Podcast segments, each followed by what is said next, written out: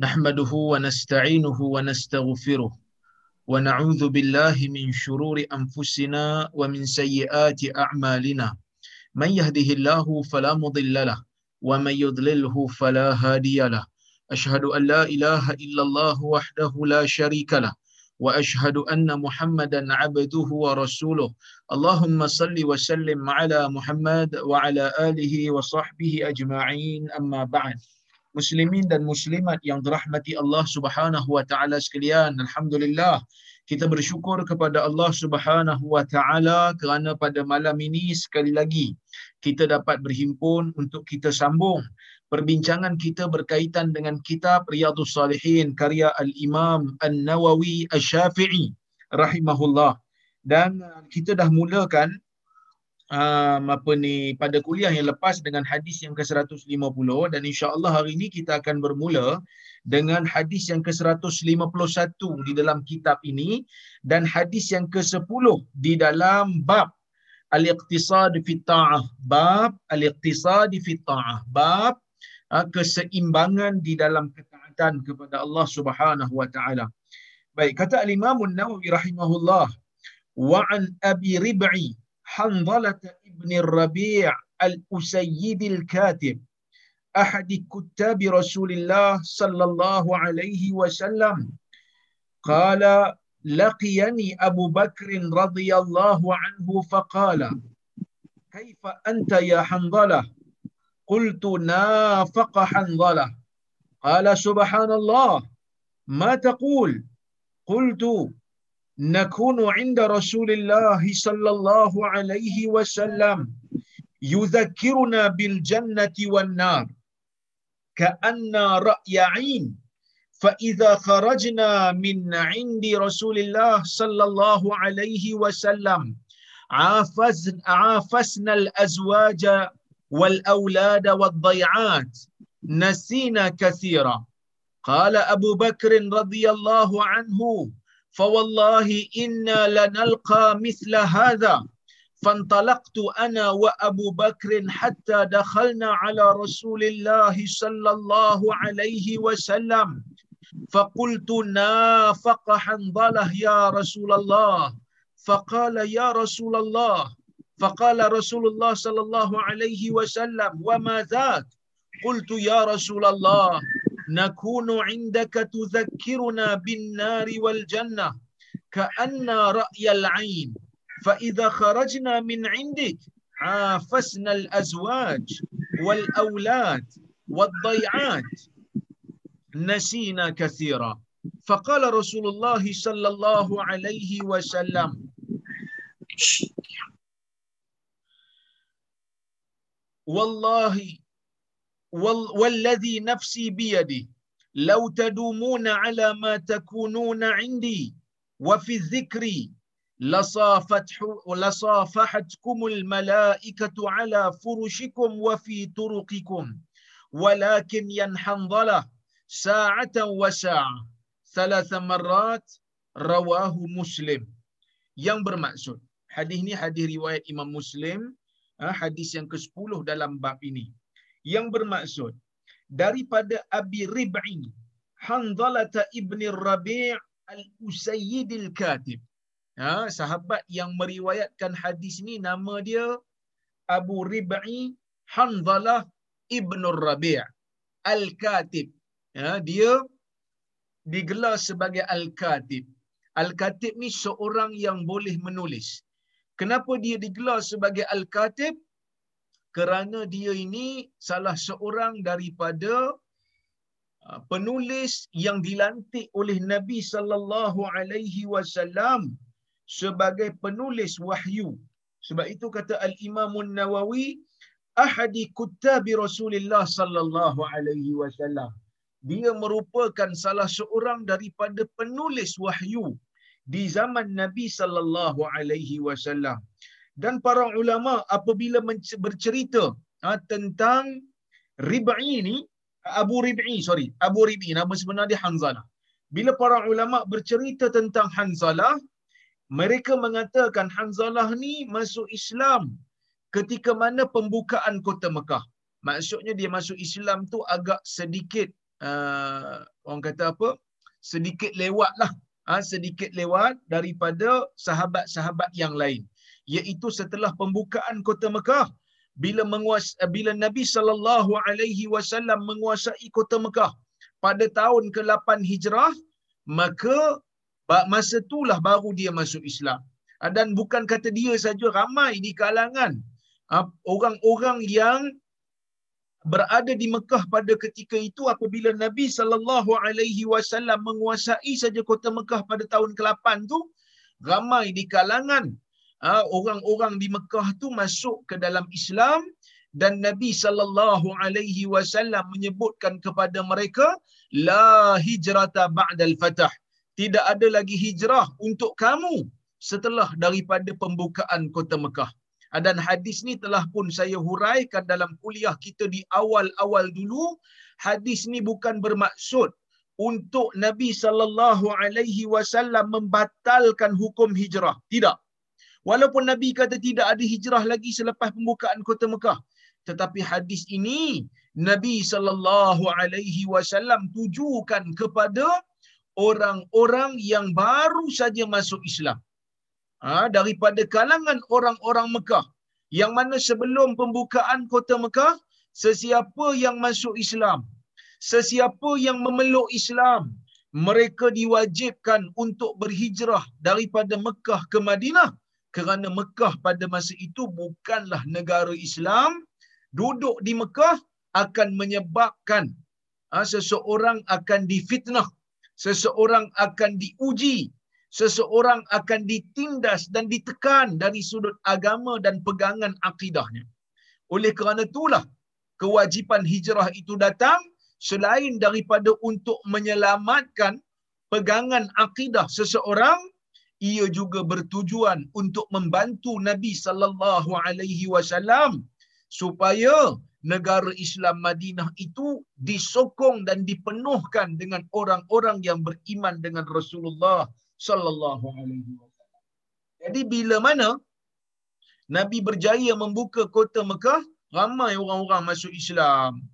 Jadi di antara orang yang masuk Islam ni adalah Hanzalah ibn Rabi' al-Usayyidi.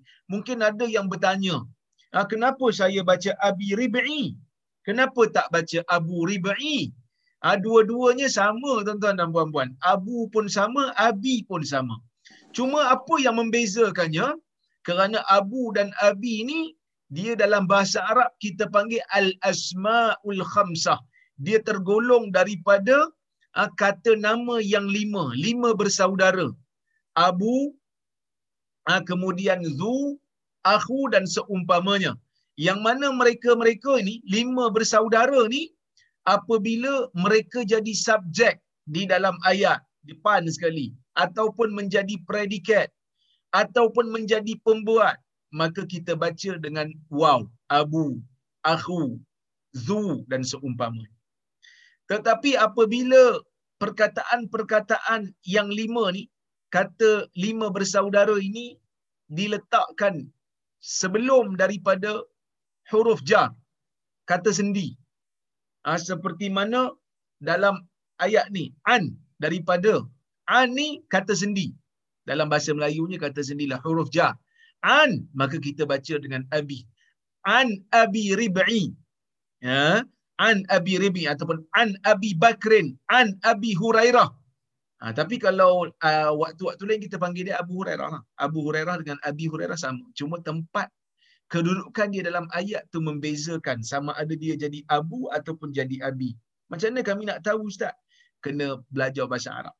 Ha, saya pun dah Uh, masa zaman saya orang kata apa tak berapa nak apa ni tak berapa nak mahir sangat. Bukanlah sekarang ni mahir sungguh pun tapi bolehlah baca. Uh, kita kita Arab ni insya-Allah bolehlah baca. Kalau tak faham pun saya akan baca berkali-kali lama-lama fahamlah. Tapi boleh bariskan sendiri. Jadi perkataan uh, ayat-ayat bahasa Arab ni dia kena ada kemahiran nak membariskan perkataan. Uh, nak membariskan ni memerlukan ilmu. Yang mana perkataan-perkataan Arab ni kita kita Arab ni tak ada baris bukan macam Quran. Ha, kalau Quran tu tuan buka ada baris. Ha, kalau kita hadis mungkin ada baris. Tapi perkataan-perkataan Arab ataupun uh, tulisan-tulisan Arab, karya-karya ulama Arab dia tak ada baris. Betul macam mana nak baris kan? Kita kena baris sendiri. Salah baris, salah makna. Ha, jadi kena pandai membariskan. Jadi sebelum sebab itu ustaz-ustaz ni sebelum nak belajar ilmu-ilmu yang berkaitan dengan Islam, dia kena belajar dulu tata bahasa Arab. Ha, supaya pemahaman dia tidak salah. Ha, jadi sebab itu dulu saya pernah cerita kan. Ha, yang mana ada satu kisah ha, seorang ha, ustaz balik daripada Timur Tengah. Kebetulan masa belajar di Timur Tengah ni jenis ponting saja. Jadi orang kampung tahulah dia pergi belajar Timur Tengah. Orang kampung dok ingat dia ni alim lah. Dia ni pandai lah sebab 8 tahun pergi tak balik-balik. Sedangkan bila 8 tahun pergi tu maksudnya dia repeat paper banyak. Sepatutnya 4 tahun je dah habis tapi repeat banyak. Repeat punya repeat punya repeat jadi tak habis belajar. Bila tak habis belajar balik. Bila orang tanya habis belajar dah ustaz? Habis Alhamdulillah. Ha, dia kata habislah belajar tapi sijil tak dapat tapi berjajalah saya lulusan uh, universiti sekian, universiti apa lulusan universiti sekian. Jadi bila orang kampung tahu uh, dia ni memang jenis balik daripada Timur Tengah jadi orang kampung minta dia kuliah ustaz. Kita perlukan ustaz muda untuk berkuliah di surau kita ni. Ha, kebetulan ada kosong. Jadual kuliah ada kosong. Boleh tak mengajar? Dia kata saya tak biasa mengajar ni. Sebab masa dekat timur tengah tu saya sibuk belajar. Saya sibuk bertalaki padahal tidur saja kan? Jadi orang dah pujuk pujuk pujuk. Last kali dia kata okeylah ha, kalau dah ha, tak ada orang tak apalah saya mengajak dia pun carilah. Ha, dia cari buku-buku. Buku-buku yang boleh untuk dia mengajar. Jadi dia pun pilihlah kitab Jawi tak boleh nak belajar tak tak nak baca kitab Arab tak pandai sebab dia jenis punting selalu belajar pun tidak punting tidur je kerjanya kan jadi bila ambil kitab Jawi, buku, buka buku sirah. Buka kitab sirah Jawi. Ha, dia kata buku sirah ni senang sikit nak goreng. Sebab kalau mengajar fiqah susah sikit sebab dia melibatkan hukum hakam. Jadi dia pun mengajar sirah. Sa, mengajar bagus lah. Boleh pandai bercakap lah. Dia pandai goreng tu, goreng sana, goreng sini. Masuk bak Isra' dan Mi'raj. Bila masuk bak Isra' dan Mi'raj, dia pun kata Nabi SAW di Isra' dan Mi'raj kan di mana pada peristiwa ini Nabi didatangi dengan satu haiwan tunggangan yang dinamakan dengan kebetulan pula buku Jawi itu buku Jawi lama. Ha, patutnya ejaan burak tu bara bara alif qaf. Dia tak nampak alif tu. Sebab kitab kuning kan. Jadi kadang-kadang tak nampak baris tu, tak nampak huruf tu. Dia nampak barakaf. Dia pun kata macam mana nak baca barakaf ni? dia kata maka Nabi SAW dia kata dia bantai maka Nabi SAW didatangi ha, dengan satu haiwan tunggangan yang namanya beruk jadi terkejut orang kampung tuan-tuan dia kata ustaz saya minta tanya sikit ustaz setahu saya dalam peristiwa Isra' dan Mi'raj ni beruk tak terlibat dia kata mana saya tahu kitab cakap macam tu tuan-tuan pandai ke kitab pandai sebenarnya orang kampung lagi pandai pada dia yang mana tidak ada kemahiran dalam nak membaca. Itu bahaya tuan-tuan dan puan. Eh? Jadi sebab itu tuan-tuan dan puan, nak membaca kitab Arab ke kitab Jawi, dia kena ada kemahiran. Jadi bukan semua orang ada kemahiran tersebut. Jadi Abi Rib'i ni, Abu, Abu Rib'i, Hanzalah ni, dia masuk Islam pada hari pembukaan kota Mekah dan dikatakan ha, dia mati dalam keadaan dia bersujud dalam salat. Ha, dia bersujud ni salah satu daripada petanda lah yang mana dia meninggal dunia dalam keadaan sedang beribadat kepada Allah. Ha, jadi itu salah satu daripada petanda husnul khatimah kematian yang baik dan dikatakan dia mati pada uh, pada tahun pemerintahan Khalifah Muawiyah radhiyallahu anhum ajma'in. Baik katanya dia kata laqiyani Abu Bakrin radhiyallahu anhu. Satu hari Abu Bakar bertemu dengan aku. Abu Bakar ni siapa? Abu Bakar As-Siddiq. Abu Bakar As-Siddiq yang merupakan sahabat Nabi yang rapat. Dia kata satu hari Abu Bakar jumpa aku. Faqal. Maka Abu Bakar bertanya kepada aku. Kaifa anta ya Hanzalah? Bagaimana kamu wahai Hanzalah? Kamu ni bagaimana wahai Hanzalah hari ini? Qultu nafaqa Hanzalah. Maka aku berkata kepada Abu Bakar. Nafaqa Hanzalah. Hanzalah telah menjadi munafik. Berat perkataan ini. Hanzalah telah menjadi munafik. Apa maksud munafik? Dalam bahasa, munafik ni maksudnya menyembunyikan. Ha? Sebab itu orang Arab bila dia panggil uh, saluran bawah tanah dipanggil nafak. Ataupun apa ni laluan bawah tanah pun dipanggil nafak. Sesuatu yang tersembunyi. Tetapi ada, cuma orang tak nampak. Ha, nafaq. Nafaq, nafaqa bermaksud menyembunyikan. Orang munafik di dalam Al-Quran dipanggil munafik kerana orang-orang munafik ini menyembunyikan kekufuran yang ada di dalam jiwa mereka dan menzahirkan kononnya mereka beriman. Itu maksud munafik. Ha, jadi jangan keliru lah. Sebab ada kadang-kadang orang dia, dia salah sangka, dia ingat munafik ni orang Islam. No. Munafik di zaman Rasulullah sallallahu alaihi wasallam adalah orang yang kafir. Kenapa kafir? Kerana memang mereka, memang mereka tidak beriman. Mereka hanya menzahirkan mereka beriman.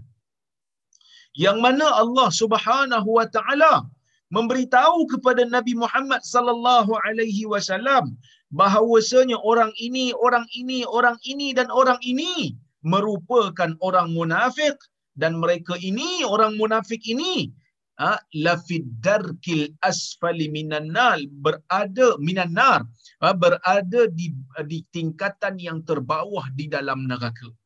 Ha, jadi tuan-tuan dan puan-puan, bila orang tanya orang munafik di zaman Nabi ni muslim ke tidak? Kita kata tidak walaupun mereka menzahirkan mereka itu adalah orang yang beriman. Jadi macam mana nak tahu munafik ni munafik? Tidak ada cara lain melainkan dengan wahyu semata-mata. Nabi sallallahu alaihi wasallam tahu orang munafik ni munafik bila Allah azza wajal memberitahu dekat Nabi. Dan tidak ada cara untuk kita selepas daripada zaman Nabi tak ada cara untuk kita tahu dia munafik ataupun tidak. Kerana dia menyembunyikan uh, menyembunyikan kekufuran dia. Maka sebab itu kita panggil dia munafik. Apa maksud munafik? Yubtinul kufur wa yuzhirul Islam. Menyembunyikan kekufuran dan menzahirkan kononnya dia Islam. Tuan-tuan dan puan-puan yang dirahmati Allah sekalian, cumanya munafik ni ada juga dalam hadis Nabi sallallahu alaihi wasallam menyebutkan tentang ciri-ciri munafik. Dalam hadis Anas bin Malik radhiyallahu anhu Nabi kata ayatul munafiq salas. Tanda-tanda orang munafik ni ada tiga. Iza haddatha kadzaba wa iza wa'ada akhlafa wa iza tumina khan. Yang bermaksud apabila dia bercakap dia berbohong dan apabila dia berjanji dia mungkir apabila dia diberi amanah dia khianat. Katalah kawan kita ni betul-betul tiga-tiga sifat ni ada kat dia cakap bohong, ah, bila berjanji tak pernah nak tunai, bila diberi amanah, pecah amanah, khianat. Maka bolehkah kita panggil dia munafik? Oleh kerana tu tuan-tuan dan puan-puan, para ulama apabila membaca hadis ini, mereka mengatakan munafik yang dimaksudkan di dalam hadis ini bukanlah munafik akidah yang Allah janji mereka ini kekal di dalam neraka. No. Orang Islam apabila tiga, ada tiga ciri-ciri yang disebutkan oleh Nabi tadi, ciri-ciri orang munafik tadi, dia bukan munafik dari sudut akidah. Dia tidak semestinya munafik dari sudut akidah. Kerana munafik ni ada dua kategori. Satu yang dinamakan sebagai munafik i'tiqadi. Satu lagi kita panggil munafik amali. Apa maksud munafik i'tiqadi? yang saya maksudkan tadi ataupun yang saya sebutkan tadi iaitu dia memang kafir sungguh-sungguh tetapi dia menyembunyikan kekufurannya menzahirkan kononnya dia beriman dengan dengan akidah Islam. Solat macam kita. Mungkin solat dia belakang nabi tak macam kita. Kita tak ada zaman nabi. Kita tak sempat nak solat belakang nabi. Dia solat belakang nabi tapi dia menyembunyikan kekufuran dia maka dia berada dalam neraka. Dan ada satu lagi munafik kita panggil munafik amal. Maksudnya dia muslim. Memang dalam jiwa dia beriman kepada Allah. Memang dalam jiwa dia menjunjung hukum hakam Allah. Tetapi dia ada ciri-ciri orang munafik. Apa maksud ciri-ciri orang munafik? Bila bercakap bohong. Kerana orang munafik memang bohong. Dia kufur tetapi dia kata dia mukmin. Dan bila berjanji dia bohong, bila berjanji dia dia dia dia, dia tak tepati. Ini ciri-ciri orang munafik. Dan bila diberi amanah, dia khianat. Ini ciri-ciri orang munafik. Walaupun jiwa dia beriman, tetapi amalan dia adalah amalan orang-orang munafik. Oleh kerana itu kita panggil dia munafik iktiqadi, munafik ah, mun, ah, sorry, munafik amali. Iaitu dari sudut amalan, dia macam orang munafik. Ah, sebab itu dalam hadis Nabi wasallam ada sebut Dulu kita pernah jumpa satu hadis yang Nabi SAW kata, Sibabul Muslim fusuq wa qitaluhu kufur. Yang bermaksud, mencela orang-orang yang beriman itu ialah perbuatan kefasikan. Manakala memerangi orang Muslim ialah perbuatan kekufuran. Ha, walaupun Nabi kata kekufuran, tetapi kita faham. Memerangi orang mukmin ha, tidak menjadikan seseorang itu sebagai kafir tetapi ia telah ber, dia telah melakukan perbuatan orang kafir kerana yang memerangi orang Islam hanyalah orang kafir. Jadi bila orang Islam pergi perang dengan orang Islam lain tanpa sebab, tanpa alasan yang kukuh, dia tak kafir. Tetapi dia telah melakukan amalan orang kafir. Itu dipanggil kufrun uh, kufrun dunal kufri. Yang bermaksud kufur tetapi dari sudut amalan. Bukan kufur dari sudut akidah. Tuan-tuan, kita kena faham yang ni supaya kita tak memunafikkan orang dan tak mengapirkan orang suka-suka. Ha, kadang-kadang kita baca satu hadis, tak faham sungguh, belum faham betul lagi, terus hukum orang. Ha, terus hukum orang. Jangan. Kita kena faham sungguh-sungguh dulu. Maka bila dia kata, nafaqa Hanzalah. Hanzalah telah menjadi munafik. Kala subhanallah. Abu Hurairah Abu Bakar bila dengar ni dia kata subhanallah maha suci Allah ma taqul apa yang kau sebut ni? Ha, maksudnya perbuatan ucapan tasbih iaitu subhanallah boleh diucapkan ha, bila mana sunnah juga diucapkan bila mana kita jumpa benda yang menterkejutkan kita. Ha, sebab bila disebut kataan nafaqah Hanzalah ha, telah munafiklah Hanzalah Abu Bakar terkejut. Eh, subhanallah, maha suci Allah. Kenapa kau cakap macam tu? Dia kata, mata kul. Apa yang kau cakap ni? Ha? Qultu kata Hanzalah. Aku berkata, nakunu inda Rasulillah sallallahu alaihi wasallam. Kata Hanzalah, ah, kita berada di sisi Nabi sallallahu alaihi wasallam dalam keadaan yuzakiruna bil jannati wan nar ka'anna ra'ya'in. Kita berada di sisi Nabi sallallahu alaihi wasallam ketika mana Nabi sallallahu alaihi wasallam memperingatkan kita tentang syurga dan neraka seolah-olah se- seolah-olah macam kita nampak syurga dan neraka tu macam mana? Fa idza kharajna min indi Rasulullah sallallahu alaihi wasallam. Tapi apabila kita keluar daripada Rasulullah bila kita meninggalkan majlis Rasulullah SAW afasna afasna al-azwaj wal aulad wal dhai'at dan kita bergelumang dengan pasangan kita kita bergelumang dengan anak-anak kita dan kita bergelumang dengan kerja yang kita lakukan nasina kathira kita banyak lupa tentang syurga yang Nabi ingatkan kita tadi. Kita seolah-olah macam lupa tentang akhirat yang Nabi duk cerita kat kita tadi. Masa duduk dengan Nabi sallallahu alaihi wasallam, Nabi dok peringatkan kita tentang agama, Nabi dok peringat kita tentang syurga, Nabi dok peringatkan kita tentang neraka. Seolah-olah macam kita nampak sungguh dan kita insaf. Tapi bila kita keluar daripada Rasulullah sallallahu alaihi wasallam, meninggalkan majlis Nabi, bertemu dengan isteri, bertemu dengan anak-anak, pergi kerja pula di kebun-kebun tamar kita ataupun ladang-ladang unta kita dan seumpamanya nasina kathira. Kita lupa banyak. Kita lupa tentang syurga. Kita seolah-olah tak teringat tentang neraka, tuan-tuan dan puan Dia kata macam tu. Qala Abu Bakr radhiyallahu anhu. Maka Abu Bakar radhiyallahu anhu berkata, "Fa wallahi inna lanalqa misla hadha." Kata Abu Bakar, "Demi Allah, sesungguhnya kami juga berjumpa dengan keadaan yang seperti ini. Kami juga mengalami benda ni. Abu Bakar kata betul lah. Aku pun sama macam hang kata lah. Aku pun sama macam hang kata. Yang mana bila duduk dengan Nabi, rasa beriman. Bila duduk dengan Nabi, rasa insya. Tapi bila keluar saja, eh, tak ingat dah. Ah, tak nampak dah syurga yang macam Nabi cerita tu depan mata kita. Tak macam mana kita duduk di sisi Nabi sallallahu alaihi wasallam fantalaqtu ana wa Abu Bakr hatta dakhalna ala Rasulillah sallallahu alaihi wasallam maka bila Hanzalah ni cerita dekat Abu Bakar Abu Bakar rasa benda yang sama jadi Abu Bakar pun ah, ikut Hanzalah ni pergi berjumpa dengan Nabi sallallahu alaihi wasallam dua-dua orang ni dah rasa risau dah. Eh, ni ke munafik? Kenapa dia kata diri dia munafik? Kerana dia rasa dia ni macam munafik lah. Bila duduk dengan Nabi rasa insaf. Bila tak dapat duduk dengan Nabi, bila duduk dengan orang lain, bila duduk dengan isteri dan anak-anak, tak teringat pula pasal syurga dan neraka sama macam mana duduk dengan Nabi sallallahu alaihi wasallam. Maka dua orang ni pun pergi jumpa. Bila pergi jumpa faqultu nafaqa Hanzalah. Ya. Maka Hanzalah kata kepada Rasulullah SAW, nafaqa Hanzalah ya Rasulullah. Wahai Rasulullah, Hanzalah telah menjadi munafik. Faqala Rasulullah sallallahu alaihi wasallam, "Wa ma Nabi tak terkejutlah. Kan? Sebab apa Nabi tak terkejut? Sebab Nabi ada senarai nama orang munafik ni.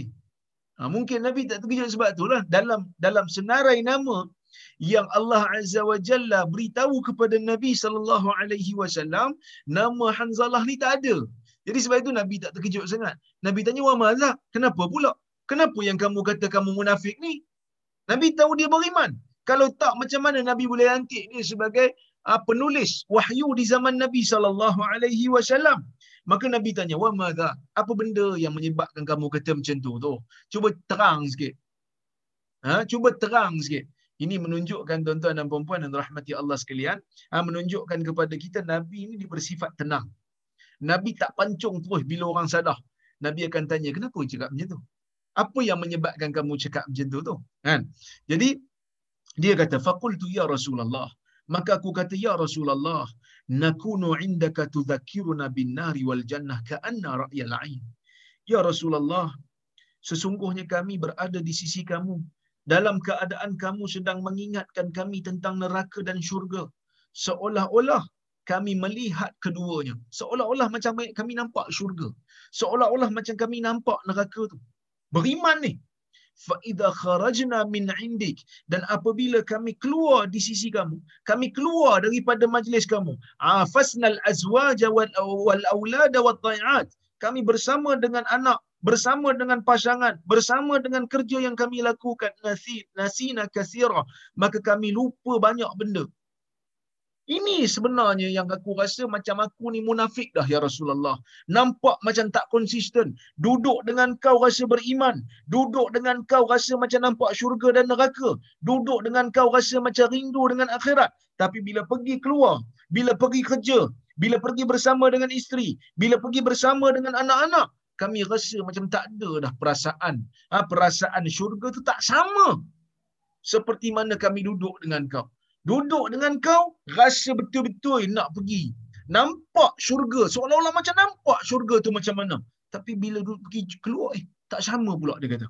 Maka Rasulullah sallallahu alaihi wasallam bersabda. Nabi pun bersabda. Dengan tenang Nabi bersabda Nabi kata wallazi nafsi biyadih. Demi Tuhan yang diriku berada di tangannya lau tadumuna ala ma takuna ma takununa indi. Kalaulah kamu ha, berterusan berada seperti mana kamu berada di sisiku. Wa fi zikri dan juga di dalam zikir. Kalau kamu berterusan berada di sisi aku ketika mana aku cerita pasal syurga dan neraka kalau kamu sentiasa berada di dalam majlis zikir yang mengingati Allah mengingati syurga dan neraka dok cerita ah dok dok zikir zikir dok muhasabah diri. Lasafahatkumul malaikatu ala furushikum wa fi turuqikum. Dah tentulah malaikat akan bersalam dengan kamu. Sama ada di hamparan yang kamu duduk ataupun di jalan-jalan kamu. Maksudnya nabi kata kalau kamu boleh buat malaikat akan bersalam dengan kamu lah kamu akan jadi orang baik sungguhlah. Walakin yang hanzalah tetapi wahai hanzalah sa'atan sa'ah dia kata. Waktu dan waktu. Apa maksud waktu dan waktu? Nabi ulang. Sa'ah wa sa'ah. Sa'ah wa sa'ah. Waktu dan waktu. Waktu dan waktu. Apa maksud waktu dan waktu? Maksudnya nabi kata ada waktu ada waktu untuk beribadat dan ada waktu untuk melakukan kerja sebagai manusia makna katanya tuan-tuan dan puan-puan Nabi sallallahu alaihi wasallam menyebutkan ah, dalam hadis ni kepada Hanzalah apa yang Hanzalah rasa tu bukan sifat munafik bukan sifat kemunafikan Sebaliknya, apa yang dirasa oleh Hanzalah itu akan dirasa oleh ramai manusia yang beriman yang sebenar-benar beriman. Yang mana orang beriman ni ada waktu dia perlu untuk mengingati akhirat dia ah, dengan bersungguh seolah-olah macam dia nampak syurga dan neraka. Tetapi ada waktu dia perlu bekerja untuk dunianya memberi nafkah kepada isteri dan anaknya menguruskan kehidupannya. Ini membuktikan kepada kita bahawasanya Islam ni dia tak mau orang yang beriman apabila beriman apabila melazimi ibadah maka mereka membuang dunia terus ha, daripada kehidupan mereka. Sehingga kerja pun tak ada anak pun tak makan isteri pula merempat. Itu bukan cara Islam. Yang mana tuan-tuan dan puan-puan yang dirahmati Allah sekalian Nabi kata seimbanglah kamu di dalam ibadah. Jangan kamu tinggalkan akhirat demi mengejar dunia. Jangan tinggalkan akhirat langsung jangan tinggalkan akhirat secara mutlak demi nak kejar dunia jangan jangan juga buang dunia secara mutlak demi nak kejar demi nak kejar akhirat. Akhirat letakkan di depan dan dunia letakkan di tangan. Akhirat menjadi tumpuan, dunia jadikan ia sebagai medan untuk meneruskan kehidupan. Ini yang dimaksudkan oleh Nabi sallallahu alaihi wasallam. Maka sebab itu kata Syekh Mustafa Bura dia kata, afadal hadis al-insan wasatun baina alamail madah war ruh. Insan ada di pertengahan di antara dua alam. Alam fizikal dan alam roh. Alam fizikal maksudnya manusia ni ada roh dan ada jasad. Roh memerlukan makanan, iaitulah zikir. Roh memerlukan makanan, iaitulah nasihat. Jadi kita ni tadi dah makan malam. Makan malam tu makanan untuk fizikal dan kali ini kita duduk dalam majlis ilmu nak dengar makanan bagi jiwa. Sebelum ini mungkin kita selesa duk melayan ha, fizikal kita, beli rumah cantik, beli kereta cantik, beli sofa cantik. Tapi ada waktu jiwa kita juga perlukan makanan. Maka duduklah kita bersimpuh di atas, di atas tikar sejadah, duk dengar dengar nasihat, duk mengamalkan ibadat. Jadi saya, saya ingat uh, satu perkataan yang sangat baik yang disebutkan oleh seorang daripada jemaah haji saya waktu saya bawa haji uh, jemaah pada tahun 2018 saya bawa jemaah haji daripada syarikat travel MKM jadi dia ada sebut satu benda waktu tu uh, ada komplain sikitlah daripada jemaah uh, jemaah-jemaah ni dikomplain sikit yang mana dia tak puas hati dengan uh, pengurusan Arab Saudi pada masa tu tapi dia ni dia lawyer dan dia sebut satu benda yang bagus dia kata apa dia kata kita mari haji ni tuan-tuan dan perempuan dia kata. Betul tak ustaz saya cakap? Dia kata dia sebut kat saya dia kata betul tak ustaz saya cakap? Ha, waktu haji ni waktu kita punya fizikal meronta. Sebab apa meronta? Dekat Mina ni tak selesa.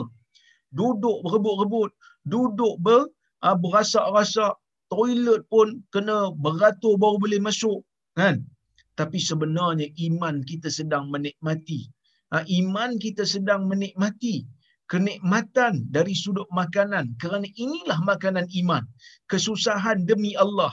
Kesusahan kerana Allah kita dipanggil oleh Allah Azza wa Jal untuk melakukan haji.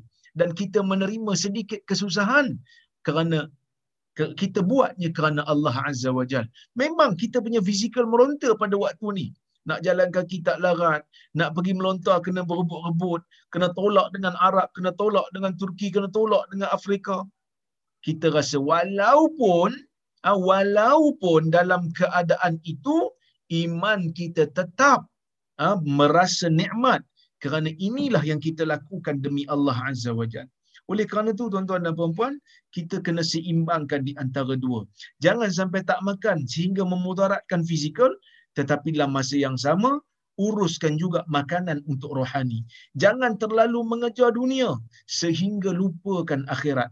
Jangan sampai kejarkan akhirat sehingga dunia kita yang sepatutnya kita lakukan demi untuk menjalani kehidupan sebagai manusia kita buang sampai kita merempat dan seumpamanya.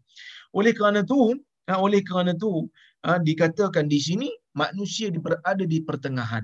Ada alam fizikal yang perlu diurus dan ada alam roh juga yang perlu diambil berat. Ha, dua-duanya perlu diseimbangkan. Ha, uh, lebihkan sikit uh, makanan untuk roh tetapi jangan lupa uh, makanan untuk fizikal. Baik. Kemudian dia kata ad-dawa ma'ala zikri wal muraqabah. Dan hadis ni juga nak bagi tahu kat kita tentang kelebihan ha, kelebihan ha, kita berada sentiasa di atas zikir wal muraqabah. Zikir ni zikir ingat Tuhan. Termasuklah kita punya wirid, ha, kita punya tasbih, kita punya takbir dan termasuk juga keberadaan kita di dalam majlis ilmu.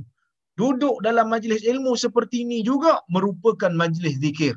Ha, merupakan majlis zikir. Ha, baik. Wal muraqabah dan kelebihan duduk di dalam keadaan rasa dikawal oleh Allah Subhanahu wa taala. Bila kita duduk dalam majlis, ah, kita rasa Allah Subhanahu wa taala duk tengok kita. Kita duk rasa Allah taala sentiasa mengawasi kita walaupun kita bersendirian. Sentiasa merasa diri itu dikawal oleh Allah Azza wa Jalla. Wa adamul futur an dhalika min khawasil malaikah. Dan ya dan tidak ada sesuatu yang boleh menyebabkan kemalasan. Ni merupakan di antara ah, khasais malaikah. Yang mana malaikat ni tuan-tuan dan puan-puan dia bukan macam kita. Malaikat ni sentiasa berada di atas zikir sentiasa berada di atas ketaatan kepada Allah sentiasa ah, sentiasa uh, tidak ada rasa penat untuk beribadah yang mana kita ni kadang-kadang kita ada waktu yang kita perlu untuk kerja, untuk makan dan seumpamanya. Kita bukan malaikat. Sebab tu Nabi kata, malaikat akan salam kalau kamu boleh buat sentiasa ni. Tapi kita bukan malaikat. Ada waktu kita pergi makan, ada waktu kita pergi toilet, ada waktu kita perlu bersama dengan isteri, ada waktu kita perlu main dengan anak-anak.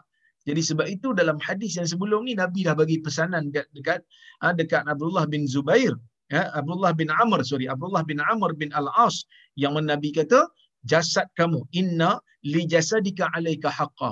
Jasad kamu ada hak ke atas diri kamu. Wali zaujika alayka haqqa. Isteri kamu juga ada hak ke atas diri kamu. Ah, wali ainika alayka haqqa. Mata kamu pun ada hak untuk pergi tidur. Wali waladika alayka haqqa. Anak kamu pun ada. Wali zaurika alayka haqqa. Bagi uh, tetamu kamu juga ada ada hak ke atas diri kamu. A'ti kulladhi haqqin haqqahu. Berikan orang yang berhak itu haknya. Baik, kemudian kata Syekh, 'alal aqil, 'alal aqil ay yakuna lahu sa'at. Ke atas orang yang berakal itu boleh uh, ke atas orang yang berakal itu ada waktu-waktu dia kata. Sa'ah yunaji fiha rabbahu. Ada waktu dia perlu bermunajat dengan Tuhan dia. Bila? Yang wajibnya lima waktu lah. Sehari semalam tu. Itulah munajat kita yang wajib. Ha, dan disekalikan dengan yang sunat-sunat wasa'ah yuhasibu fiha nafsahu dan ada waktu perlu muhasabah diri saya pun perlu muhasabah diri tuan-tuan juga perlu muhasabah diri ya maka muhasabah muhasabah diri ni perlu ha, supaya kita ni tak rasa syok sendiri supaya kita ni tak rasa macam kita ni tak perlukan kepada nasihat Terutamanya apabila nasihat tu datang daripada orang yang lebih rendah daripada kita darjat. Walaupun nasihat tu mungkin datang daripada orang yang lebih muda pada kita. Walaupun nasihat tu datang daripada orang yang kadang-kadang tak berilmu macam kita. Tetapi jika ha, nasihat dia tu betul dan kena pada tempatnya, maka kita terima. Kerana itu datang sebagai muhasabah. Kalau tak datang daripada orang lain pun, kita diri sendiri kena muhasabah diri. Ha, kena banyak duduk. Sebab itu, di antara fadilat ha, di antara fadilat yang disebutkan oleh Nabi SAW orang yang dapat naungan tujuh golongan yang dapat naungan Nabi kata wa rajulun zakarallaha khalian fafadat ainah lelaki yang men- men- berzikir kepada Allah Nabi sebut lelaki tapi seseorang lah berzikir kepada Allah dalam keadaan seorang diri fafadat ainah kemudian matanya mengalirkan air mata Ha, matanya mengalirkan air mata. Maksudnya, dia muhasabah diri, dia duk teringat dosa dan insaf. Maka terkeluarlah air mata dia. Tuan-tuan dan puan-puan yang dirahmati Allah sekalian, kata Syekh lagi, wasa'ah yufakkiru fiha fi san'illah. Ada juga waktu yang dia kena berfikir tentang kebesaran Allah. Selain daripada dia kena berzikir, bermunajat kepada Tuhan, selain daripada dia kena muhasabah, ada juga waktu yang dia perlu peruntukkan untuk memikirkan tentang keagungan ciptaan Allah yang mana ber, apa ni berfikir tentang keagungan ciptaan Allah ini merupakan salah satu daripada suruhan Allah juga. Ya, yang mana Allah Subhanahu wa taala suruh kita tengok wa fi anfusikum afala tubsirun. Dalam diri kamu adakah kamu tidak melihat? Iqra bismi rabbikal ladzi khalaq. Baca dengan dengan nama Tuhanmu yang menciptakan. Bila tengok alam kita cari nama Tuhan. Bila tengok hebatnya alam ni tuan-tuan dan puan kita teringat kebesaran Tuhan. Yang mana kebesaran-kebesaran Tuhan ini dapat meningkatkan keimanan. Selain daripada muhasabah dapat tingkatkan keinsafan kita perlu juga untuk memikirkan bagaimana ha, kebesaran Allah dalam mencipta sesuatu dan juga kita juga perlu berfikir tentang hikmah daripada takdir Allah yang telah mentakdirkan ke atas kita sesuatu. Kadang-kadang kita rasa takdir Allah ni ha, tak tak tak begitu berpihak kepada kehendak kita. Kadang-kadang kita rasa takdir Allah ni tak macam mana yang kita harapkan.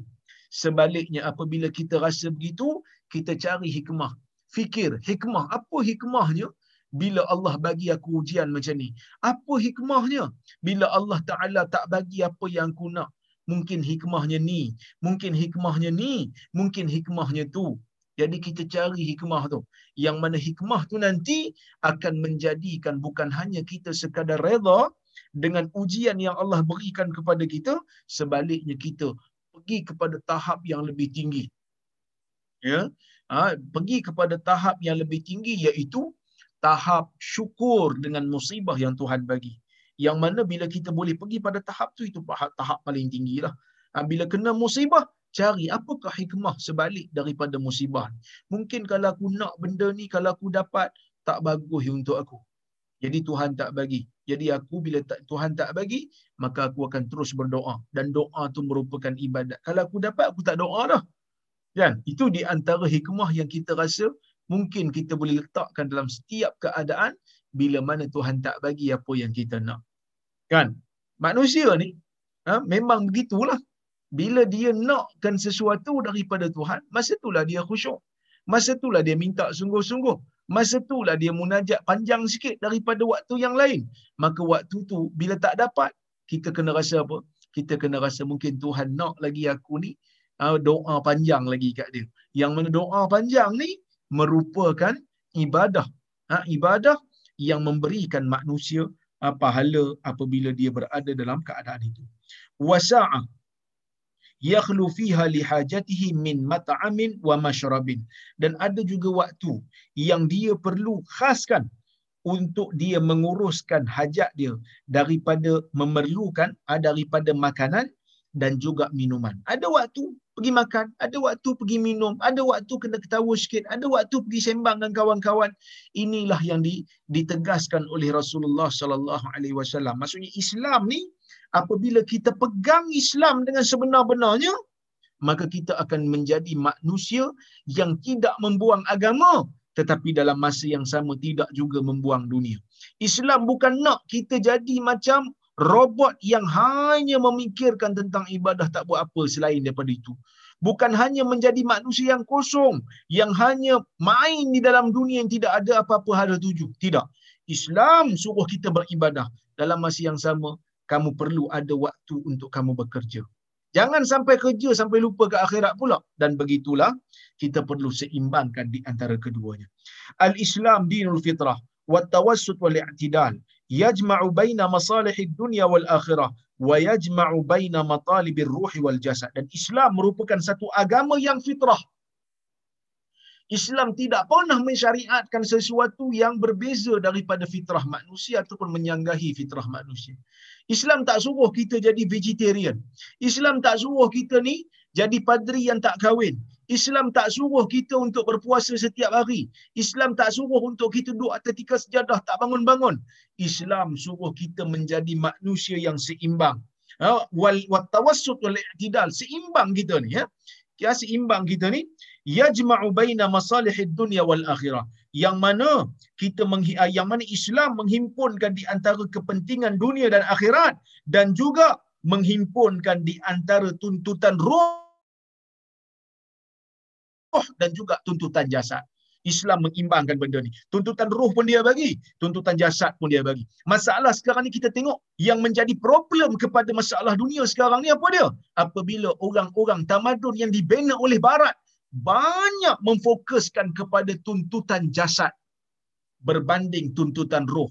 Kalau mereka pergi pun kepada benda yang yang bersifat orang kata apa?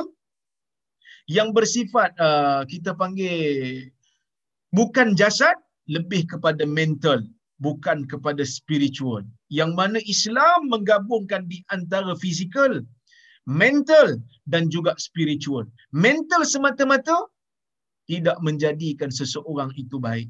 Mungkin dia akan gunakan kemampuan IQ yang tinggi untuk dia lepas daripada kejahatan. Ah, dia lepas daripada hukuman apabila dia melakukan kejahatan. Jadi sebab tu benda ni sangat sangat penting. Baik. Kemudian kita tengok hadis yang berikutnya, hadis yang ke-11 ha, dalam bab ini dan hadis yang ke-152 di dalam keseluruhan kitab ini. Kata Imam Nawawi rahimahullah, wa an ibn Abbas radhiyallahu anhuma qala بينما النبي صلى الله عليه وسلم يخطب إذا هو برجل قائم فسأل فسأل عنه فقالوا أبو إسرائيل نظر أن يقوم في في الشمس ولا يقعد ولا يستظل ولا يتكلم ويصوم فقال النبي صلى الله عليه وسلم مروه فليتكلم وليستظل وليقعد وليتم صومه رواه البخاري yang bermaksud daripada Ibnu Abbas radhiyallahu anhu katanya kata Ibnu Abbas bainama Nabi sallallahu alaihi wasallam yakhutub ketika mana Nabi sallallahu alaihi wasallam sedang berkhutbah. Nabi tengah berkhutbah ni idza huwa birajulin qa'im. Nabi terlihat satu orang lelaki sedang berdiri. Nabi tengok tengah berdiri seorang lelaki ni. Fasa'ala anhu. Maka Nabi pun bertanya kepada sahabat. Abu Israel faqalu Abu Israel. Nabi tanya dia. Pada sahabat yang lain ni siapa ni? Siapa? Nabi tengah bagi ucapan ni Nabi tengok dia berdiri. Nabi kata siapa tu? Maka sahabat kata Abu Israel. Abu Israel tu gelaran dia. Nama dia, kalau kita tengok dalam kitab-kitab hadis dikatakan Yusair. Ya? Yang mana dia ni merupakan seorang lelaki daripada kalangan Ansar Madinah.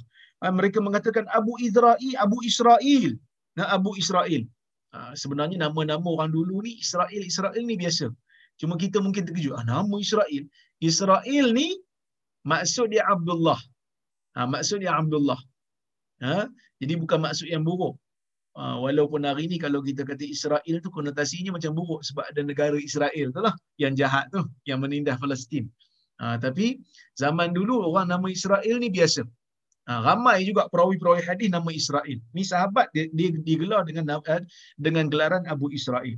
Dia kata nazara ayyaquma fi syams. Dia bernazar untuk berdiri di tengah-tengah matahari, di bawah cahaya matahari. Nazar ni apa dia tuan-tuan? Nazar ni ialah janji yang kita lafazkan kepada Tuhan untuk kita melakukan sesuatu, mewajibkan ke atas diri sesuatu yang tak wajib. Ha, kerana Tuhan. Demi untuk Tuhan. Itu nazar. Ya? Yang mana dia ni nazar. Dalam dalam hidup dia, dia bernazar, dia kata, aku nak berdiri di tengah cahaya matahari. Berdiri tengah-tengah panas. Wala yaq'ud dan tak nak duduk. Wala yastadhil dan tidak mau berteduh wala yatakallam. Dan tak mau untuk bercakap. Melainkan zikir ajalah tak mau bercakap. Wa yasum. Dan dia nak berpuasa. Itu nazar dia. Apa berapa nazar dia? Yang pertama nak berdiri di tengah-tengah cahaya matahari tak nak duduk. Itu nazar yang pertama. Nazar yang kedua dia tak nak berteduh. Dan nazar ketiga dia tak mau bercakap melainkan zikir. Dan yang keempat dia nak puasa. Maka Nabi sallallahu alaihi wasallam menyebutkan kepada sahabat muruhu lalukan dia. Bawa dia. Falyatakallam hendaklah dia bercakap. Waliyastadil hendaklah dia berteduh. Waliyaqud ha? dan hendaklah dia duduk. Waliyutimma saumahu. Hendaklah dia menyempurnakan puasa nazarnya Maka tuan-tuan dan puan-puan rahmati Allah Subhanahu wa taala sekalian, hadis ni dapat kita ambil beberapa faedah yang boleh kita uh, rangkumkan ataupun uh, kita ringkaskan. Yang pertama sekali, kata Syekh Afad al-Hadis an-nazaru bis-sukut laisa qurbatan fi syariatil Islam. Nazar untuk diam bukanlah satu ibadat dalam syariat Islam. Maksudnya kalau dia nazar dengan benda-benda yang bukan ibadat, nazar dia menjadi tidak sah. Sebab dia nazar ni nak berdiri tengah-tengah padang apa ni matahari tak mau berteduh. Yang mana lepas tu dia tak nak bercakap. Yang ni bukan ibadat. Bila bukan ibadat dipanggil nazarul mubah. Ha, kita bernazar dengan benda yang harus, maka benda yang harus ini menurut majoriti ulama dia tak jadi nazar. Kerana nazar ni dia mesti sesuatu yang bersifat ibadah. Ha, sesuatu yang bersifat ibadah baru boleh jadi nazar. Okey. Kemudian kata Syekh la yaqbalu Allah taala amalan lam yusyarri'hu. Allah tidak menerima sesuatu amalan sebagai ibadat yang Allah tidak syariatkan. Ha, ini benda penting ni tuan-tuan dan puan-puan. Ya. Selagi mana benda tu Allah dan Rasul tidak syariatkan, maka selagi tu benda tu tak jadi syariat. Walaupun akal kita nampak baik, dia tak jadi syariat. Berdiri ni tuan-tuan dan puan-puan, dia kan nazar berdiri berdiri ni walaupun dalam solat berdiri lama bagus. Kan kita dah bincang dulu. Nabi SAW dia solat malam berdiri lama. Sebelah rakaat tu berdiri lama. Aisyah kata, La tus'al an husnihinna wa tulihin. Empat rakaat Nabi tu kamu jangan tanya tentang panjangnya dan kualitinya. Begitu hebat Nabi berdiri lama. Sebab tu sampai cedera kaki Nabi. Diri lama bila solat malam. Tapi berdiri di luar salat belum tentu jadi ibadat. Sebab tu kita tak boleh guna akal dalam bab ibadat yang semata-mata ibadat ni akal tak boleh fikir. Ha? Eh kalau berdiri lama waktu malam Tuhan suka dalam solat jadi aku nak berdirilah aku tak nak duduk. Sebab berdiri dalam solat bagus. Berdiri lama bagus. Baca surah panjang tak apa Tuhan suka. Tak bermakna berdiri di luar solat Tuhan suka. Dan dia tak jadi ibadat pun kerana Allah Azza wa Jal tidak mensyariatkannya. Nabi wasallam tidak menunjukkannya. Ha? Walam ya'zan bihi dan selagi mana Tuhan tidak mengizinkannya. Walam yaj'alahu qurbah dan Allah tidak menjadikan ia sebagai ibadat. Laisa kullu ma kana qurbatan fi ibadatin yakunu qurbatan fi ghairiha. Benda ni disebut juga oleh ya. Uh, benda ni disebut juga oleh um, Ibn Rajab Al-Hambali iaitu sesuatu yang menjadi ibadat dalam sesuatu perbuatan yang menjadi ibadat dalam satu yang yang menjadi ibadat dalam satu perkara benda yang sama tak menjadi ibadat dalam perkara yang lain macam tadi saya sebut berdiri dalam solat ibadat tetapi di luar solat dia tak jadi ibadat ya sujud dalam solat jadi ibadat tiba-tiba sujud tak ada sebab maka dilarang oleh sebahagian ulama sebab sebab dia kata sujud mesti dalam solat ataupun sujud tilawah ataupun sujud syukur. Selain daripada tu sujud mujarrad, sujud semata-mata.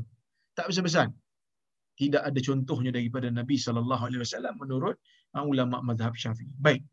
La yan'aqidu an-nazar ala ma'siyatin aw ta'atin lam ya'zan biha asy-syara' kal mashi ila al-hajj hafiyan wal julus tahta syams wal ihtifal bi maulid aw bi ghairi dhalik. Dan mana dia kata tidak terlaksananya ataupun tidak sah nazar dengan melakukan maksiat ataupun perkara uh, taat yang syarak tak izinkan menjadi ia menjadi ibadat. Seperti contoh dia kata berjalan pergi haji tak pakai selipar ataupun duduk di bawah cahaya matahari ataupun menyambut maulid dan seumpamanya.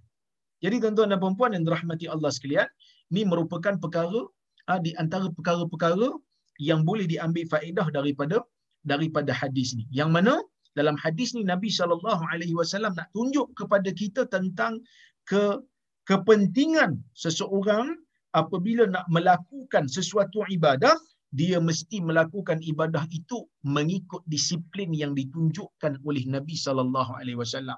Tak boleh seseorang itu anggap ibadat ni benda yang dia suka, benda yang dia rasa, benda yang dia cenderung. Dia mesti datang daripada daripada Nabi sallallahu alaihi wasallam. Sebab itu para ulama buat satu kaedah. Dia kata apa? Mereka mengatakan al aslu fil ibadah al hadru. Hukum asal dalam ibadat ini ialah ya. Hukum asal dalam ibadat ini ialah dilarang sehingga hatta yaridad dalil alih. Sehingga datangnya dalil yang menunjukkan perkara tersebut adalah perkara ibadat.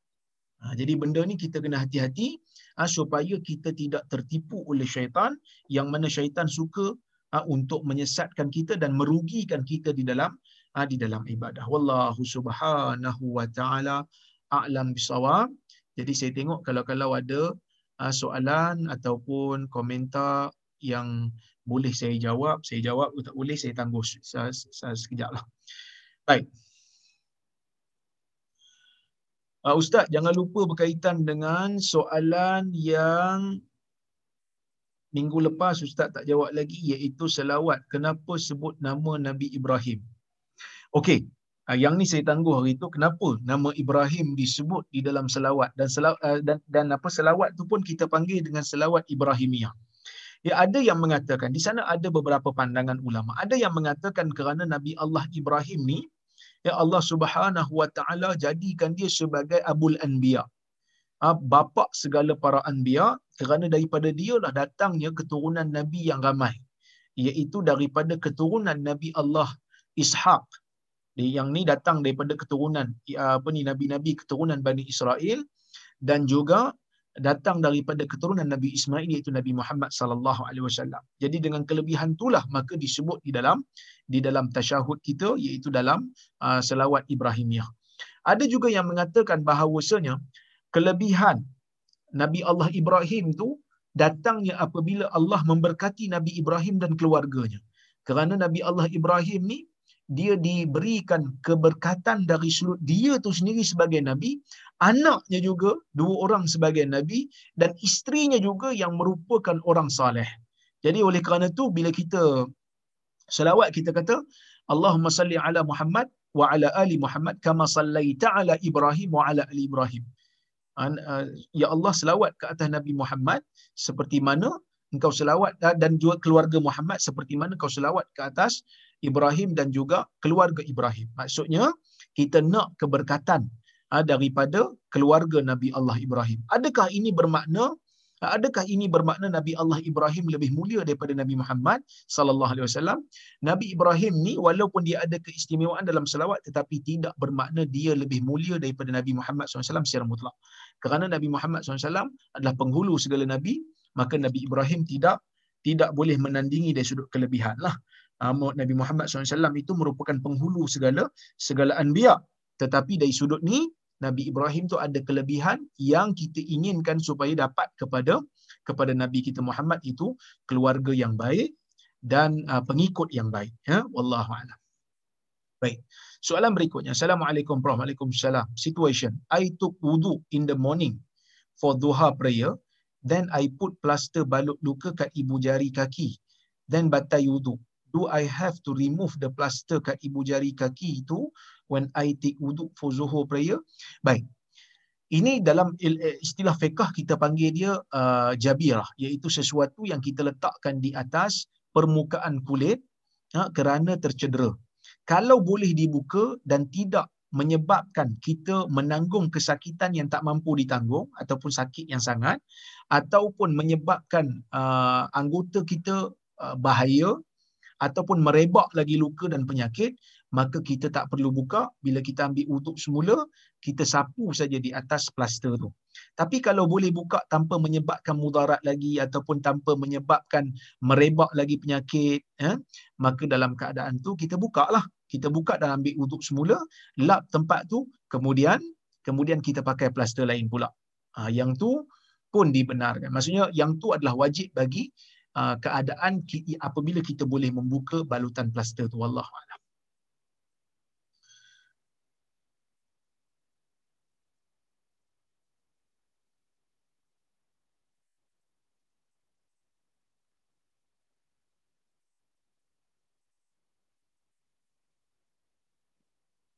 Assalamualaikum Dr. Waalaikumsalam. Mengenai jubah Nabi Muhammad sallallahu alaihi wasallam yang kononnya ada zaman sekarang tu iya ke?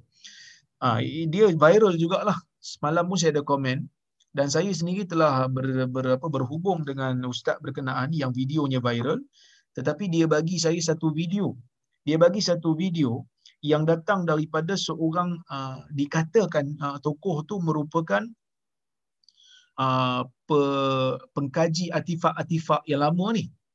Jadi dalam bila saya dengar video tu, saya ada beberapa kemuskilan yang saya rasa macam saya nak bertanya lanjut kepada golongan saintis. Jadi saya saya tanya kawan-kawan saya, jadi mereka uh, pun pelik juga walaupun mereka belajar, belajar sains dan mereka memerlukan masa. Iaitu apa dia? Yang mana dia mengatakan di dalam video tu uh, carbon dating, uh, proses carbon dating iaitu uh, melihat kepada karbon untuk untuk menentukan tahun dia sebut sangat spesifik. Iaitu dia kata bila kita tengok dekat apa carbon dating pada bahan-bahan artifak ni uh, sebahagiannya menunjukkan kepada tahun 1370 uh, 1370 tahun sebelum ni. Sangat spesifik. Kerana carbon dating biasanya dia tak tak begitu spesifik. Dia hanya uh, buat rangkuman anggaran sahaja itu pertama yang kedua dia mengatakan dalam video tu carbon dating menunjukkan kepada kawasan Madinah. Jadi saya pun terkejut juga. Adakah carbon dating boleh menentukan tempat yang sangat spesifik? Kalaulah kata dua-dua benda tu betul sekalipun. Katalah benda tu yang menunjukkan kepada 1370 dan memang daripada Madinah, kita tak boleh lagi mengatakan secara pasti tu Nabi punya. Kerana berkemungkinan, eh, berkemungkinan jubah tu datang bukan daripada Nabi. Tapi daripada orang yang hidup di zaman Nabi dan berasal daripada Madinah. Boleh jadi juga. Kerana Abdullah bin Ubay pun duduk Madinah juga. Oleh kerana tu yang ni uh, apa yang ni kita kena hati-hati. Kerana ia melibatkan sesuatu yang disandarkan kepada Nabi sallallahu alaihi wasallam. Okey. Itu yang kedua. Yang ketiganya tuan-tuan dan puan-puan, DNA dikatakan DNA uh, daripada jubah tu uh, yang boleh dikatakan keluar cahaya. Di situ pun pelik juga sebab yang pertama tuan-tuan dan puan-puan dan rahmati Allah sekalian, bila kita nak buat DNA, kita mesti ada padanan. Kita mesti ada DNA induk dan DNA yang kita nak kaji adakah sama dengan DNA induk. Katalah orang nak tahu DNA saya, katalah orang jumpa orang jumpa uh, contoh ya, orang jumpa mayat. Orang jumpa mayat, orang ambil DNA dia, nak tahu dia ni adalah datang daripada keluarga ni kena ambil DNA keluarga dia baru tengok baru boleh buat padanan. Kalau tak ada DNA induk macam mana kita nak buat padanan? Jadi tuan-tuan dan puan-puan, DNA induk tu dia ambil daripada siapa? Daripada ahli keluarga Nabi ke? Daripada Syed dan Syarifah ke? Itu dia tak bagi tahu. Jadi sebab itu meragukan. Jadi saya pun sebut kat dia kalau boleh padamkanlah video tu, ha, minta untuk dihentikan sebarannya sebab dia pun mengaku akhirnya dia kata dia pun mengaku dan ini uh, dia pun tak semak habis dan uh, dia akhirnya mengaku dia kata dia minta saya untuk turunkan video tersebut. Saya pun dah turunkan. Jadi dia kata nanti dia akan buat video uh, untuk uh, buat penjelasan. Uh, semalam cameraman dia pun telefon saya. Cameraman dia pun telefon saya dan cameraman tu sendiri sebut. Dia kata nanti kami akan buat video penjelasan untuk uh, bagi tahu bahawasanya benda ni belum lagi dapat dipastikan kebenarannya. Tuan-tuan dan puan-puan dan rahmati Allah sekalian ribuan tahun tak mungkin ha, DNA yang berada di baju dan kayu sugi itu boleh bertahan lama. Kalau DNA itu ada pada jasad yang uh, intact, kita boleh percaya walaupun ratusan tahun. Tapi kalau dia hanya terlekat pada baju, pada kayu sugi, dia tak boleh tahan lama. Kerana DNA itu akan tak kekal lama. Apatah lagi kalau DNA itu pula disentuh oleh orang lain sepanjang ribuan tahun. Kan dia bertukar-tukar tangan. Jadi mungkin DNA orang lain, DNA orang lain pun akan terlekat di situ. Tambahan pula kalau disapu dengan sesuatu cecair nak bagi bersih dan seumpamanya, itu lagilah menyebabkan DNA akan akan tercemar kita panggil ya, akan tercemar. Baik. Assalamualaikum warahmatullahi wabarakatuh doktor. Sewaktu haji apakah boleh kita melontar pada bukan waktu yang telah disyariat seperti melontar sebelum solat subuh? Baik, sebenarnya melontar ni waktu haji dia, dia waktu dia adalah selepas daripada zuhur. Tetapi di sana ada fatwa-fatwa yang membenarkan kita melontar ya sebelum daripada waktu uh, zuhur kerana nak bagi kurang sesak. Dan fatwa ini di backup ataupun disokong oleh kebanyakan ulama-ulama besar dunia tapi ulama-ulama Saudi kebanyakannya mengatakan lepas zuhur. Jadi sebab itu kalau saya bawa jemaah kita ambil yang lepas zuhur tu. Ha, kerana lepas zuhur tu lah pendapat uh, yang uh, apa ni hadis yang Nabi SAW tunjuk. Nabi SAW lontar selepas selepas zuhur. Tapi ada fatwa-fatwa yang meringankan.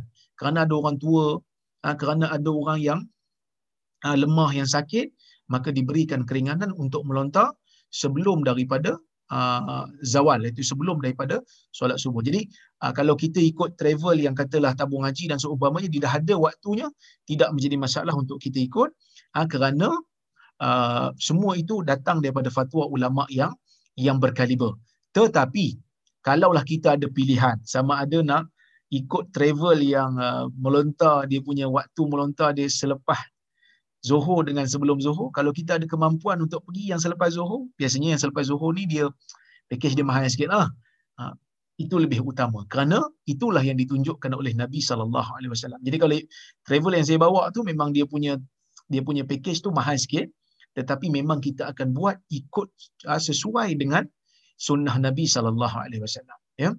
Baik. Assalamualaikum warahmatullahi wabarakatuh. Doktor. Waalaikumsalam warahmatullahi wabarakatuh. Doa antara azan dan iqamah, doa yang tidak ditolak. Adakah ini cuma termasuk perbuatan doa yang dibuat semasa berada dalam masjid sahaja? Kalau ikut kepada apa ni zahirnya tidak begitu ya. Ha, tidak begitu. Di mana-mana pun kita boleh berdoa. Ha, yang mana doa ini bukan hanya di masjid sahaja. Okey baik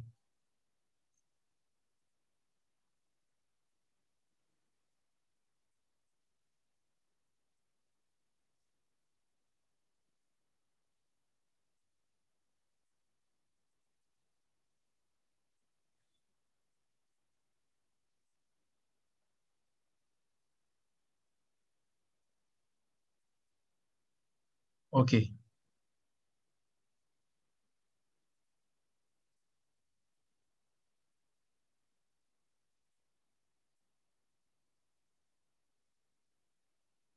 Cuma saya nak bagi tahu kepada uh, uh, tuan-tuan dan puan-puan yang dirahmati Allah sekalian, um, hadis yang mengatakan di antara apa? Uh, doa di antara iqamah dan juga azan itu, yang hadis tersebut seperti mana yang di, dinukilkan oleh uh, para ulama iaitu doa di antara azan dan iqamah itu tidak ditolak ya tidak ditolak. Doa ini um, uh, hadis ini adalah hadis riwayat Ibn Hibban di dalam sahihnya. Syekh Albani mengatakan ia sahih. Uh, jadi waktunya seperti mana yang disebutkan oleh para ulama ialah um, di antara azan dan iqamah tu. Jadi kalau adakah dia hanya di masjid? Tidak. Tidak hanya di masjid um, di kalau katalah macam perempuan dia tak pergi boleh juga dia berdoa di uh, di di rumah dia. Selagi mana belum di diiqamahkan salat itu di masjid. Ya? Baik. Tapi dengan syaratlah doa tu bukanlah doa apa ni doa dosa lah. Bukan doa dosa ataupun doa uh, untuk maksiat kepada Allah Subhanahu Wa Taala ya? Baik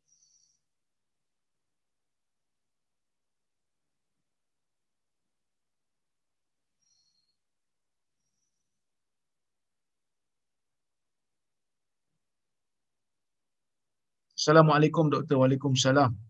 Di mana keadilan Allah apabila bayi yang berumur sebulan atau baru dilahirkan terus meninggal dunia, confirm masuk syurga, manakala yang lain diberikan umur yang panjang dan diberi ujian yang pelbagai sebelum dapat masuk syurga. Sedangkan bayi yang baru lahir tak ada ujian hidup, sekejap terus nyawa dicabut, tetap terus masuk syurga. Mohon penjelasan. Pertama sekali tuan-tuan dan perempuan.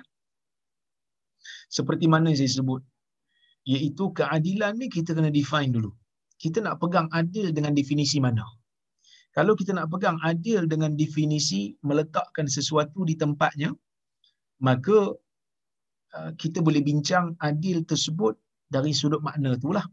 Tapi kalau katalah kita kata adil ni ialah tidak uh, apa?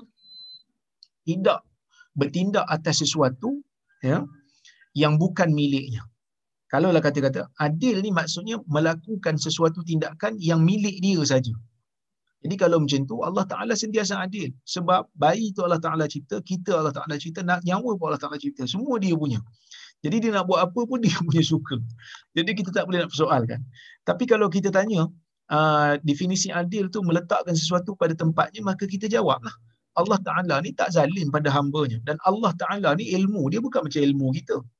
Yang mana Allah tahu kalaulah kata dihidupkan bayi itu sampailah bayi itu besar sekalipun bayi itu akan memang jadi ahli syurga. Maka sebab itu dia jadi ahli syurga. Sebab itu kalau dia tak panjang umur pun dia tetap ahli syurga. Kan? Katalah dua orang accident. Naik kereta mabuk-mabuk accident. Satu mati satu hidup lagi. Yang hidup ni terus insaf. Ha, terus insaf terus jadi baik sebab apa? Aksiden tu telah menginsafkan dia. Tapi yang mati ni kita mungkin kata kalau mati ni pun diberikan Allah ha, diberikan oleh Allah peluang mesti dia akan insaf juga. Tapi kenapa Allah matikan dia? Allah tak zalim pada hamba-Nya. Allah Taala tahu apa yang akan berlaku. Walau ruddu la'adu lima nuhu anhu. Allah Taala sebut dalam suratul An'am. Allah Taala kata orang-orang yang jahat ni ha, kalaulah mereka bila dah mati mereka dikembalikan ke, minta dikembalikan ke dunia Allah Taala kata walau ruddu kalau mereka tu dikembalikan la'adu lima nuhu anhu mereka akan kembali buat benda yang mereka dilarang kerana mereka ni memang pendusta ya baik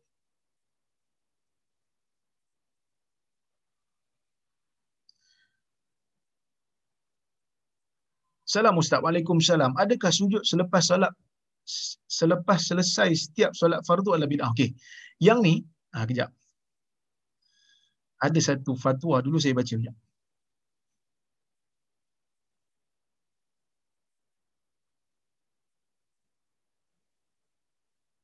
Ya eh.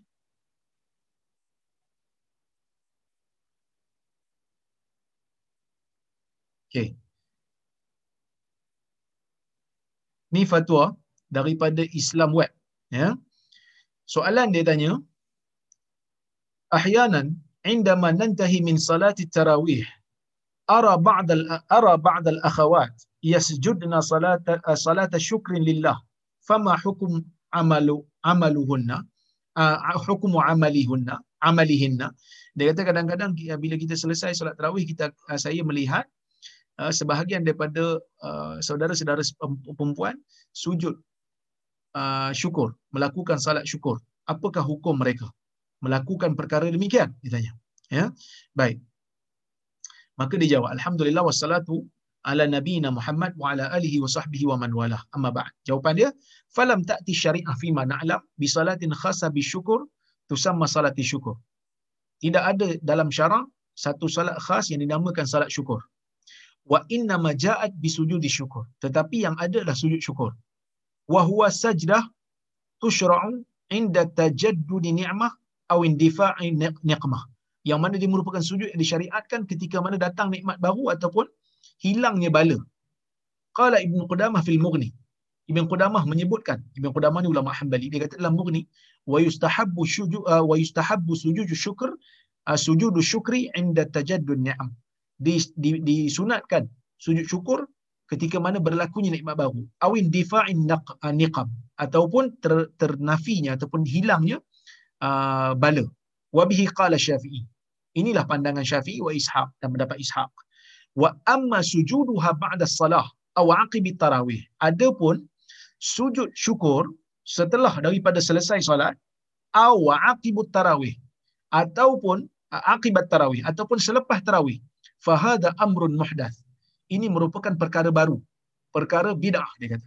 Wa khairul hadi ya uh, wa khairul huda huda Muhammad SAW. Sebaik-baik hidayah adalah petunjuk Muhammad SAW.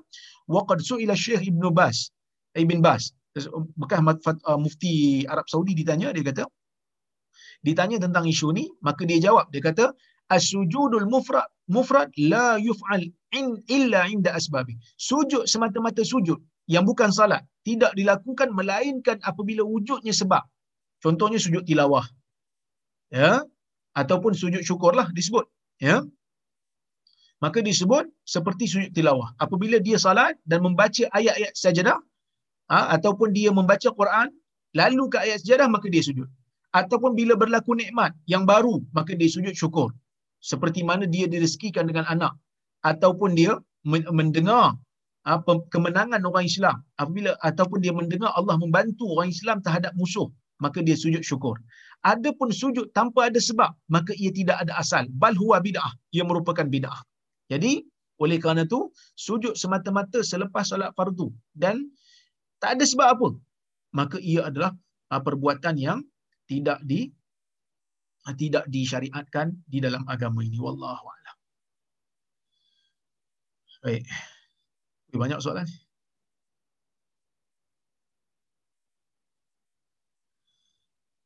Okey. Assalamualaikum Ustaz. Waalaikumsalam. Soalan, sujud dalam solat wajib ke kepala bersentuh sejadah? Kalau terlapik telekung makruh ke apa hukumnya? Dalam isu ni ulama berbeza pendapat.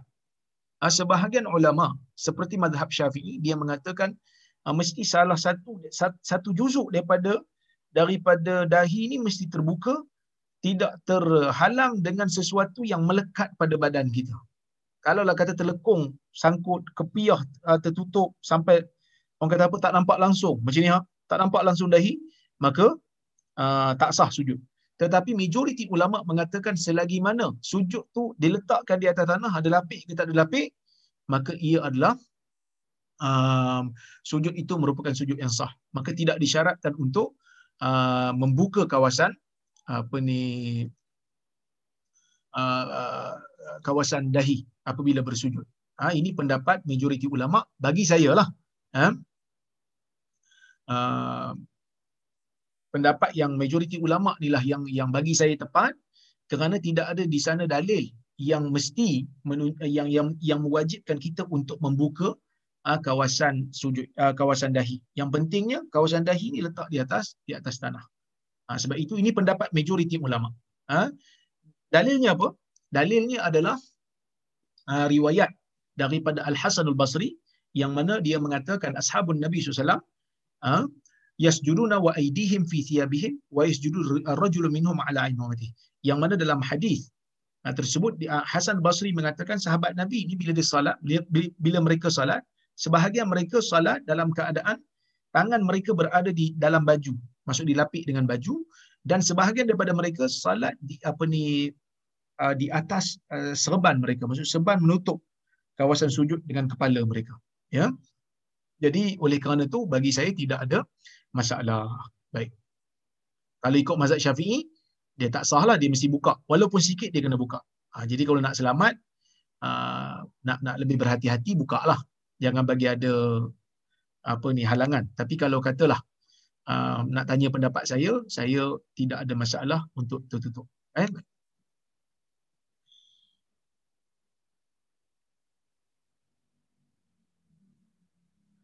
Assalamualaikum warahmatullahi wabarakatuh. Kalau saya mengerjakan solat duha dan membaca surah waqiah kerana nak murah rezeki, berzikir astagfirullah 1500 kali untuk dimakbulkan permintaan duniawi. Selawat Nabi dan lain-lain untuk mendapat duniawi. Adakah dibolehkan? Atau saya hanya mendapat dunia tanpa akhirat? Baik.